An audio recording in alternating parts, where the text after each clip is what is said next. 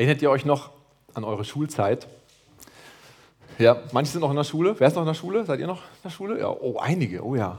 Also ich habe die Schulzeit echt geliebt, zumindest teilweise. Was ich immer toll fand, war, wie viel Zeit man eigentlich hat. Ja, also man ging nach der Schule nach Hause und man hatte einfach den ganzen Nachmittag und Abend noch frei. Hausaufgaben habe ich meistens, ja, egal. Auf jeden Fall habe ich so viel freie Zeit gehabt, wie glaube ich, niemals im Leben. Ich frage, heute ist es noch genauso oder habt ihr Zeit immer so? Ja? Nee. Heute ist das irgendwie anders als damals. Ja? Aber damals hat man so viel Zeit. Das Einzige, was ich richtig blöd fand an der Schule, waren die Prüfungen. Ja, also ich hatte immer so ein bisschen Angst vor Prüfungen. Ich war zum Beispiel eigentlich richtig gut in Mathe.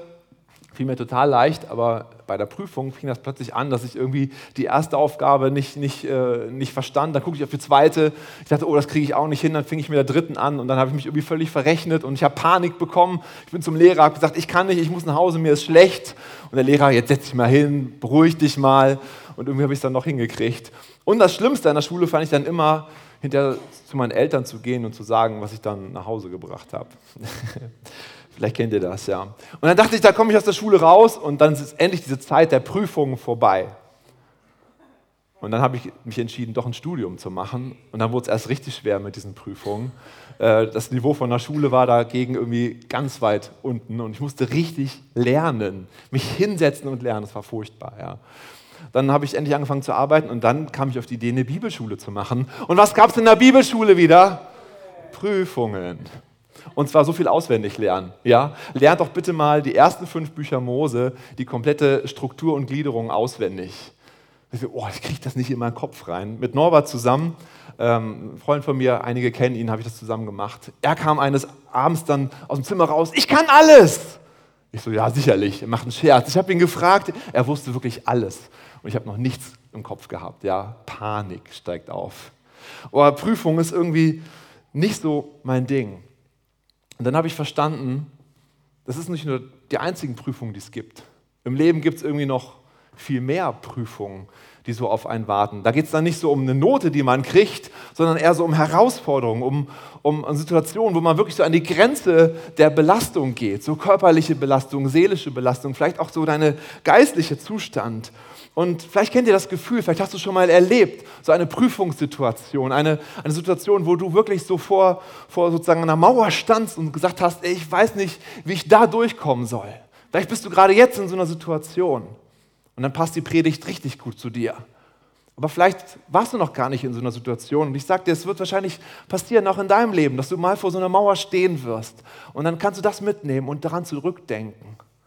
Lass uns darauf vorbereiten, auf diese Prüfung. Heute schauen wir mal in die Bibel rein. Es gab da eine Prüfungssituation, die besonders heftig war. Es ging um Abraham und Isaak. Und der Hebräer-Autor schreibt über diese Situation. Er schreibt in Hebräer 11, Vers 17. Durch Glauben brachte Abraham den Isaak dar, als er geprüft wurde, und opferte den Eingeborenen. Er, der die Verheißung empfangen hatte, zu dem gesagt worden war, in Isaak soll dir ein Same berufen werden. Er zählte darauf, dass Gott imstande ist, auch aus den Toten aufzuerwecken, weshalb er ihn auch als sein Gleichnis wieder erhielt. Also man kann die Situation, glaube ich, gar nicht so richtig nachempfinden, was da eigentlich los war. Wie krass muss es Abraham und Sarah ergangen sein? Ja, sie haben ewig gewartet, dass sie ein Kind zusammen bekommen. Immer wieder haben sie es versucht. Ja, immer wieder jeden Monat neu geguckt. So, oh, hat es diesmal geklappt? Hat es diesmal geklappt? Nee, hat wieder nicht geklappt. Jahrelang haben sie es versucht.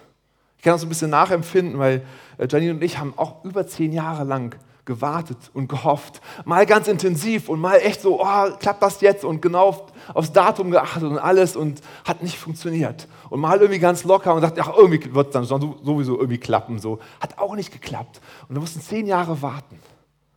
Aber er hat gewartet und gewartet. Und irgendwann wurde sie so alt, dass es eigentlich nicht mehr ging. Oh Mann, das muss echt hart gewesen sein. Doch dann kam die Verheißung Gottes. Genesis 17 steht, denn ich will Sarah segnen und ich will dir auch von ihr einen Sohn geben. Ich will sie segnen und sie soll zu Nationen werden und Könige von Völkern sollen von ihr kommen. Boah, was für eine Verheißung. Und wie reagiert Abraham, der Glaubensheld? Ja? Wie reagiert der große Abraham, als er diese Verheißung hört? Ja, er fällt auf sein Angesicht und sprach: Danke, Herr, endlich hast du meine Gebete erhört. Wunderbar, jetzt werden wir einen Sohn bekommen. Nee. In der Bibel steht: Da fiel Abraham auf sein Angesicht und lachte. Ja. Und sprach in seinem Herzen: Sollte einem 100-Jährigen ein Kind geboren werden und Sarah, die 90-Jährige, wie soll die denn noch gebären? Von Sarah haben wir schon gehört, dass sie gelacht hat. Von Abraham war man das gar nicht so bewusst. Auch er hat gelacht. Und er hat diese Prüfung hier nicht bestanden. Er hat sich darüber lustig gemacht, das, was Gott ihm gesagt hatte. Trotz allem, was Abraham schon erlebt hat, hat er gelacht und gesagt: Das kann ich mir einfach nicht vorstellen. Aber wenn Gott verheißt, dann wird es geschehen. Das, was Gott ausgesprochen hat, das wird in Existenz kommen. Und ich glaube, irgendwann hat er das gepeilt und gemerkt: Oh, es wird doch vielleicht passieren. Und dann kam wieder diese Spannung: Oh, klappt's jetzt mit Abraham und Sarah? Und tatsächlich, sie wurde schwanger und das Wunder geschieht. Das, was eigentlich völlig unmöglich ist, ja, es kann trotzdem passieren, weil Gott ist alles möglich. Selbst was physikalisch gar nicht mehr geht, bei Gott geht es. Hier hat Abraham nochmal neu verstanden, was Gott wirklich kann. Er hat nochmal neu verstanden, Gottes Verheißungen. Sie werden wahr werden, egal wie alle Umstände drumherum sprechen. Es hat überhaupt keine Bedeutung. Gottes Verheißungen werden wahr. Also hatte Abraham hier seine Lektion gelernt und nun ist alles perfekt. Ich kann mir vorstellen, wie er so jetzt mit seinem Sohn zusammen durch die Gegend spaziert ist und so gesagt: 100 Jahre bin ich jetzt fängt mein Leben richtig an, jetzt habe ich einen Sohn, jetzt können wir mal richtig auf die Jagd gehen und so. Und dann kommt Gott und sagt so mit meinen Worten: Warte mal, du mit deinem Sohn, da habe ich eigentlich was anderes vor. Oh, wir lassen uns in Genesis 22 mal lesen. Und es geschah nach dieser Begebenheit, da prüfte Gott den Abraham und sprach zu ihm: Abraham. Und er antwortete: Ja, hier bin ich. Und Gott sprach: Nimm noch deinen Sohn, den einzigen, den du lieb hast, Isaak, und geh hin in das Land Moria und bringe ihn dort zum Brandopfer dar, auf einem der Berge, den ich dir nennen werde. Boah, ich verstehe die Welt nicht mehr, wenn ich das lese. Ja? Wie kann das passieren? Das kann doch unmöglich Gottes Stimme sein, sowas zu fordern. Und es ist total schwer, irgendwie so eine Bibelstelle zu lesen. Es ist nicht so leicht, darüber überhaupt was zu sprechen, darüber zu predigen. Was ist denn da los? Was soll denn das? Will er wirklich, dass Abraham Isaak opfert? Wenn wir das genau anschauen, diesen Bibeltext und auch das, was in Hebräer steht, ist mir ein Wort aufgefallen. Und das führt uns wieder auf den Anfang zurück. In Genesis 22 steht: Da prüfte Gott den Abraham. Prüfung. Hebräer 11, Vers 17. Durch Glauben brachte Abraham den Isaak dar, als Abraham geprüft wurde. Ich habe nachgeguckt im Griechischen und im Hebräischen, was bedeutet denn dieses Wort Prüfung? Und es bedeutet Prüfung. Ich will das irgendwie anders haben, ich will irgendwas anderes finden. Prüfung. Ja. Okay, man kann auch Anfechtung sagen, ist aber auch nicht besser. Wieder eine Prüfungszeit, eine Prüfung, die Gott gibt. Zumindest lässt Gott sie hier so zu. Zumindest lässt Gott in unserem Leben Prüfung zu. Wir haben letztes Jahr Glaubensriesen und Seelenzwergen zusammen gemacht. Das war so, als Gemeinde haben wir zusammen einen Kurs gemacht, haben uns in der Woche immer getroffen und sind ein Buch durchgegangen. Und da haben Jan und Kathi, da sitzen sie, haben erzählt von ihrer Geschichte, die sie da in der Zeit hatten. Und die hatten wirklich eine super schwere Zeit.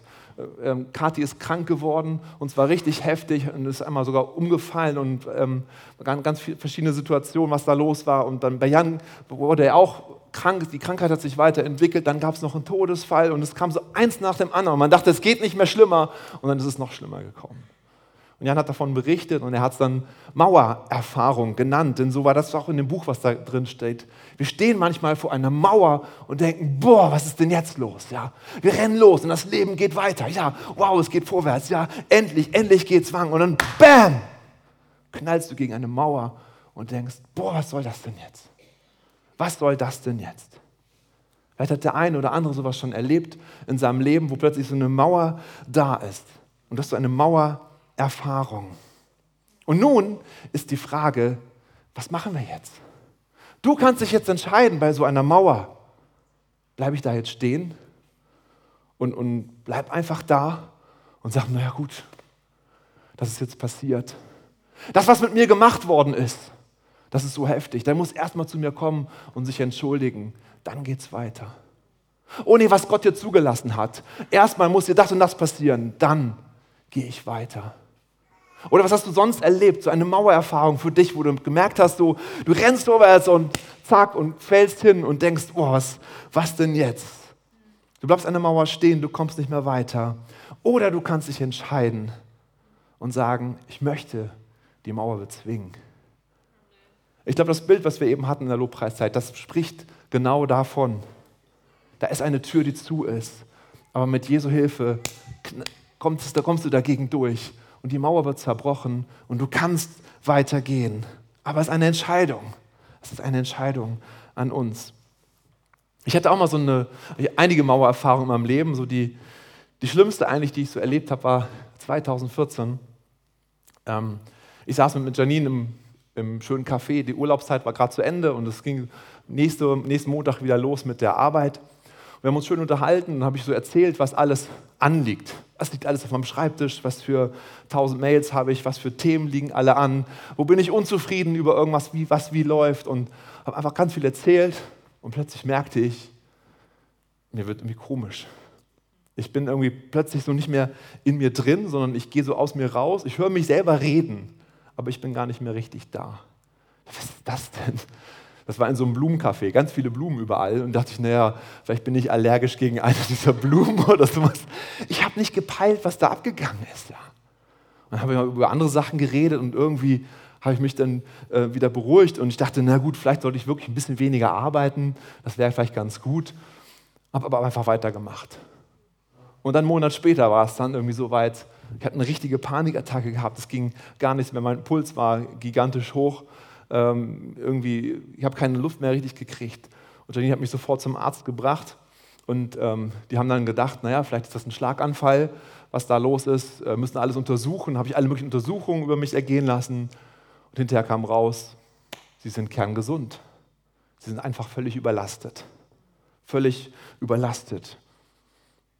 Aus dem Rückblick kann ich sagen, ich möchte keinem, dass er sowas erleben muss. Ja? Vielleicht ist der eine oder andere hat sowas schon mal erlebt. Ja? Ich wünschte es keinem, dass er es erleben muss. So ein Zerbruch, so eine Mauererfahrung, eine Zeit der Prüfung. In dem Moment, wo man drinsteckt, fühlt es sich einfach furchtbar an. Ja? Und da hilft nicht zu sagen, irgendwie, hey, komm, alles wird gut, Jesus ist da. Das hilft in dem Moment nicht, weil man einfach keinen Ausweg mehr sieht. Die Mauer ist einfach riesig, so ohne Ende. So, wo soll man da irgendwie durchkommen? Ich hätte damals dann überlegt, so alles an Nagel zu hängen, Pastor zu sein, na, ist vielleicht doch nichts für mich, das ist irgendwie alles zu anstrengend oder so. Wie ging Abraham mit dieser heftigen Mauererfahrung um? Wie sehen wir, wie er durch sein Leben geprägt wurde? Das sehen wir an ihm. Sein Vertrauen an Gott ist größer geworden durch das, was er alles schon vorher erlebt hatte. Er hatte gelacht, als es um die Verheißung ging. Aber jetzt kommt von Gott diese Anfrage an ihn. Komm, opfer deinen Sohn. Wie geht Abraham damit um? Wir lesen in Genesis 22, Vers 3. Da stand Abraham am Morgen früh auf und sattelte seinen Esel und nahm 2 Knechte mit sich und seinen Sohn Isaak. Und er spaltete Holz zum Brandopfer, machte sich auf und ging hin an den Ort, den ihm Gott genannt hatte. Ich finde das so crazy, er hinterfragte nichts. Ja, da ist nicht irgendwie ein Hader mit Gott, so, Gott, was soll denn das, wieso jetzt überhaupt? Sondern er hat sich einfach drauf eingelassen. Ja, also wir lesen so oft in der Bibel, wie Menschen mit Gott gehadert haben. Mose sagte, ja, ich kann noch gar nicht reden. Gideon sagte, ja, also ich zweifle voll an meiner Berufung. Abraham selber lachte vorher noch, als er hörte, dass er ein Kind bekommen wird. Und jetzt ist er soweit und sagt, okay, ich mache es, ich ziehe durch. Und wieso hat er das gemacht? Und der Hebräer-Autor nennt uns eine Antwort darauf. Das zeigt, wie Abraham unterwegs gewesen ist. In Hebräer 11 lesen wir, er zählte darauf, dass Gott imstande ist, auch den Toten aufzuerwecken. Abraham hatte verstanden, egal, Gott kann alles. Und ich kann Gott 100%ig vertrauen, auch wenn ich gar nicht verstehe, was da los ist. Gott kann wiederherstellen. Er kann alles schenken. Es gibt keine Mauer mehr, die Abraham aufhalten konnte. So weit hat er den Glauben an Gott gefunden. So stark war er verwurzelt in Gott. Ich glaube, das ist so ein Ergebnis von vielen Prüfungen, die er bestanden hat. Viele Mauererfahrungen. Und er merkt, Gott kann. Ich kann mich ihm einfach 100%ig hingeben. Und das ist so mein Wunsch heute. Wenn ihr eine Sache mitnimmt aus dieser Predigt, dann diesen einen Gedanken. Hinter der Mauer liegt dein verheißenes Land. Hinter dieser Mauer liegt dein verheißenes Land. Wenn du es schaffst, durch die Mauer durchzugehen, dann ist was für dich vorbereitet. Wir haben es in diesem Eindruck heute gehört, ja, wie das unglaublich zusammenpasst. Ja. Wenn du durchgehst durch die Tür, was liegt dahinter? Erst denkst du, ja, was soll dahinter liegen? Irgendwas Graues, irgendwas. Und dann kommt der Heilige Geist und er entfaltet die Vision, die da ist für dein Leben. Ja. Und dann wird das Leben bunt. Das verheißene Land liegt hinter dieser Mauer. Gott möchte eigentlich doch uns gar keinen Schmerz zufügen. Gott möchte das Beste für uns. So ist Gott. Aber er lässt manche Prüfungen zu, weil er weiß, dass hinter dieser Prüfung noch viel Besseres für uns wartet. Das ist das Heftige daran. Ja. Gott führt uns durch, lässt manche Prüfungen zu, weil er weiß, dahinter liegt das verheißene Land. Oh, ist keine so richtig angenehme Predigt vielleicht, oder? Aber ich glaube, es ist ganz viel Wahrheit drin. Und ich glaube, es wird euch helfen, in eurem Leben. Mir hat es so viel geholfen, da weiterzugehen und nicht zu sagen, ich bleibe an der Mauer stehen. Ich bin durchgekommen. Okay, die Verheißung. Was für eine Verheißung lag auf Abraham und Isaak? Was war da die Verheißung? Und da sieht man wieder, was für ein geniales Buch die Bibel ist. Denn alles spielt miteinander eine Rolle. Alles ist eine Prophezeiung hin und zurück und alles. Es ist so unglaublich, dieses Werk. Je tiefer man eingreift, umso mehr weiß man, das kann nicht von Menschenhand gemacht worden sein. Das geht einfach nicht. Ja? Natürlich ist das, was hier passiert. Abraham opfert seinen Sohn Isaak. Ein Bild auf Gott, der Jesus geopfert hat. Nur bei Gott und Jesus war es nicht so, dass dann irgendwann war, okay, wir machen es doch nicht. Sondern schließlich Jesus musste wirklich sterben am Kreuz für uns. Aber Abraham konnte das schon mal nachvollziehen und Abraham war ein Zeichen dafür, was mal kommen wird. Für die Bibelexperten habe ich nochmal 2 spannende Gedanken rausgefunden. In Genesis 22, Vers 2 steht, nimm doch deinen Sohn, deinen einzigen, den du lieb hast. Wieso den einzigen? Er hatte doch schon einen Sohn. Man kann dieses Einzigen auch übersetzen als eingeborenen Sohn. Und vielleicht erinnert ihr euch an Johannes 3, Vers 16. So sehr hat Gott die Welt geliebt, dass er seinen eingeborenen Sohn gab. Auch das ist wieder eine Verheißung auf das, was im Neuen Testament, was bei Jesus passiert. Der Sohn hier, Isaak, das war der Sohn einzig in seiner Art. Er hatte eine besondere Berufung, ein Sohn der Zusage. Deshalb wird hier der einzige Sohn genannt. Und was ich auch interessant fand, steht da ja, nimm doch deinen Sohn, deinen einzigen, den du lieb hast. Das ist das erste Mal in der Bibel, dass das Wort Liebe vorkommt. Gott hat 22 Kapitel gewartet, bis er das Wort Liebe in die Bibel hat reinschreiben lassen.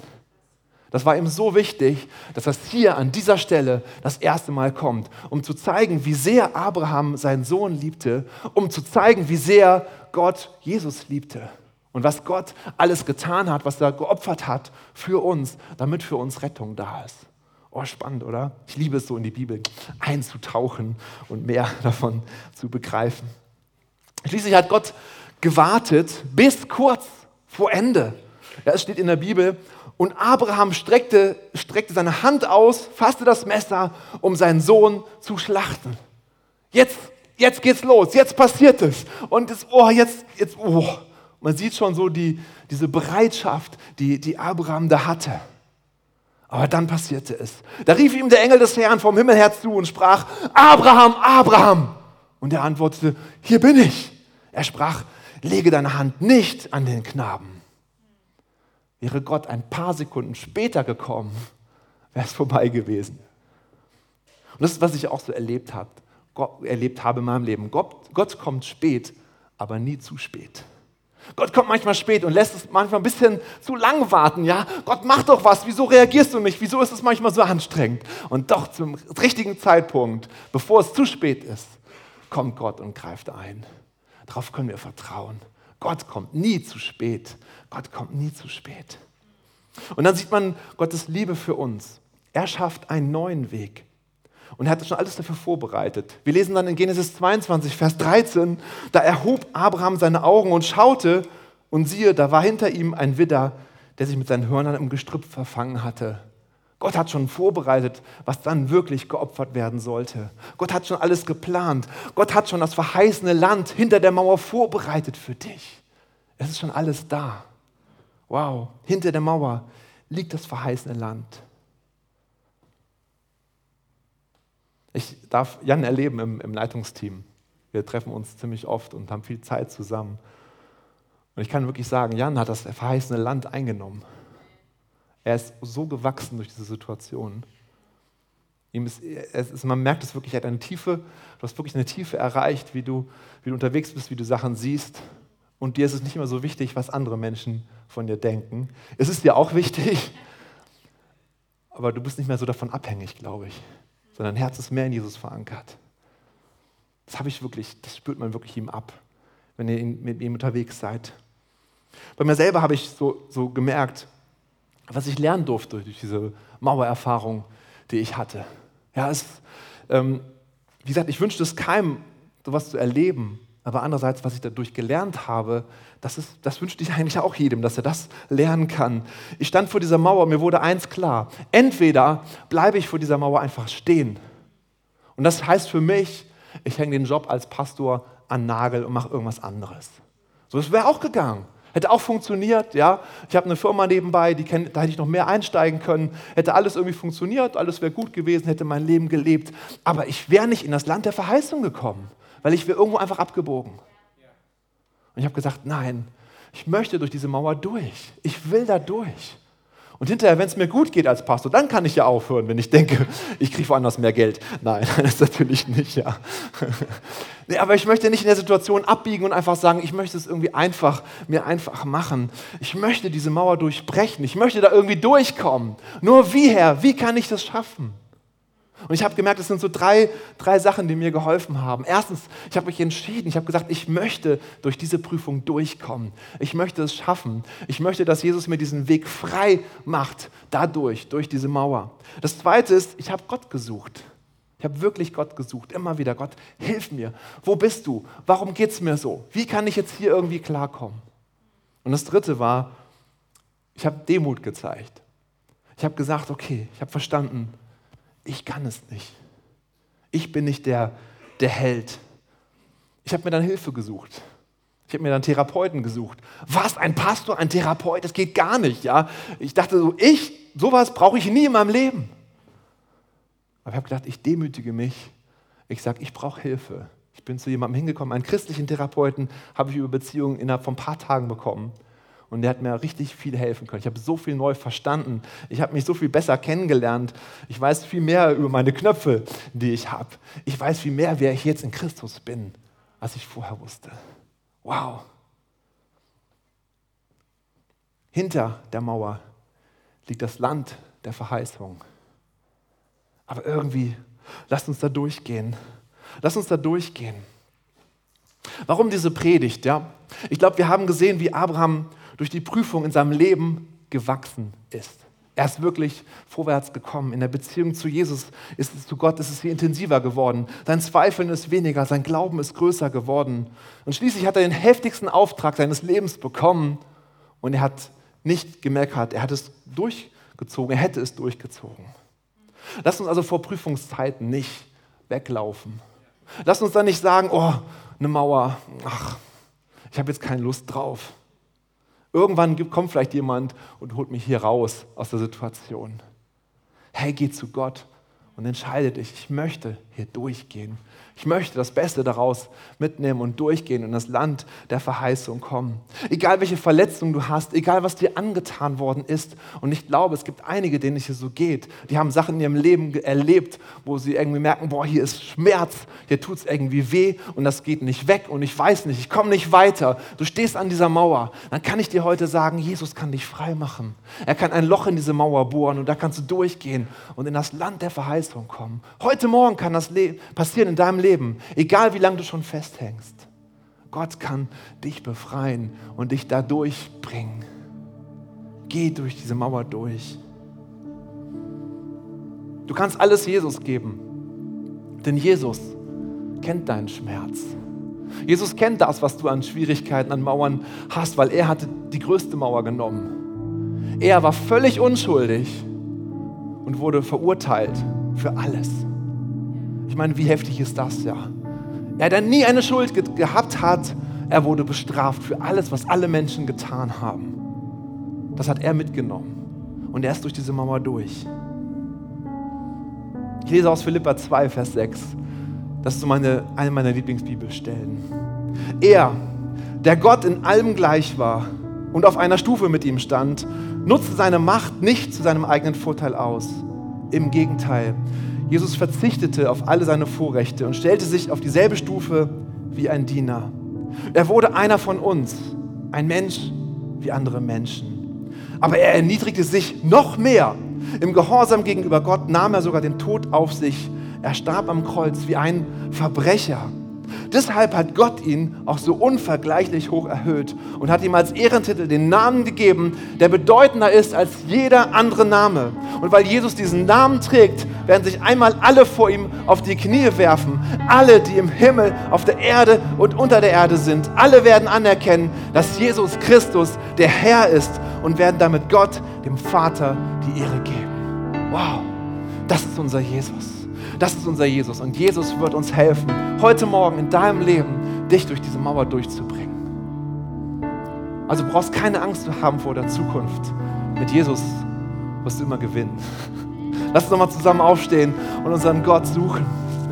Danke Jesus, was du getan hast für uns. Danke, du warst das größte Vorbild, was wir uns vorstellen können, Herr. Du hast wirklich alles auf dich genommen, damit es möglich ist, Herr, damit wir frei werden können, Herr, damit unsere Verletzungen, die wir haben, abfallen können, Herr, damit der Stolz, den wir vielleicht haben, ja, abfallen kann, Herr, damit irgendwas, was uns aufhält, abfallen kann, Herr. Jesus, du kannst heute Morgen diese Mauer zerbrechen, vor der wir irgendwie stehen, Herr. Gott, ich bete hier, dass Menschen frei werden heute Morgen, Herr, dass wir wirklich erleben, sie können durchbrechen zu dir, Jesus. Halleluja, Jesus. Halleluja, Jesus. Hallelujah, Jesus.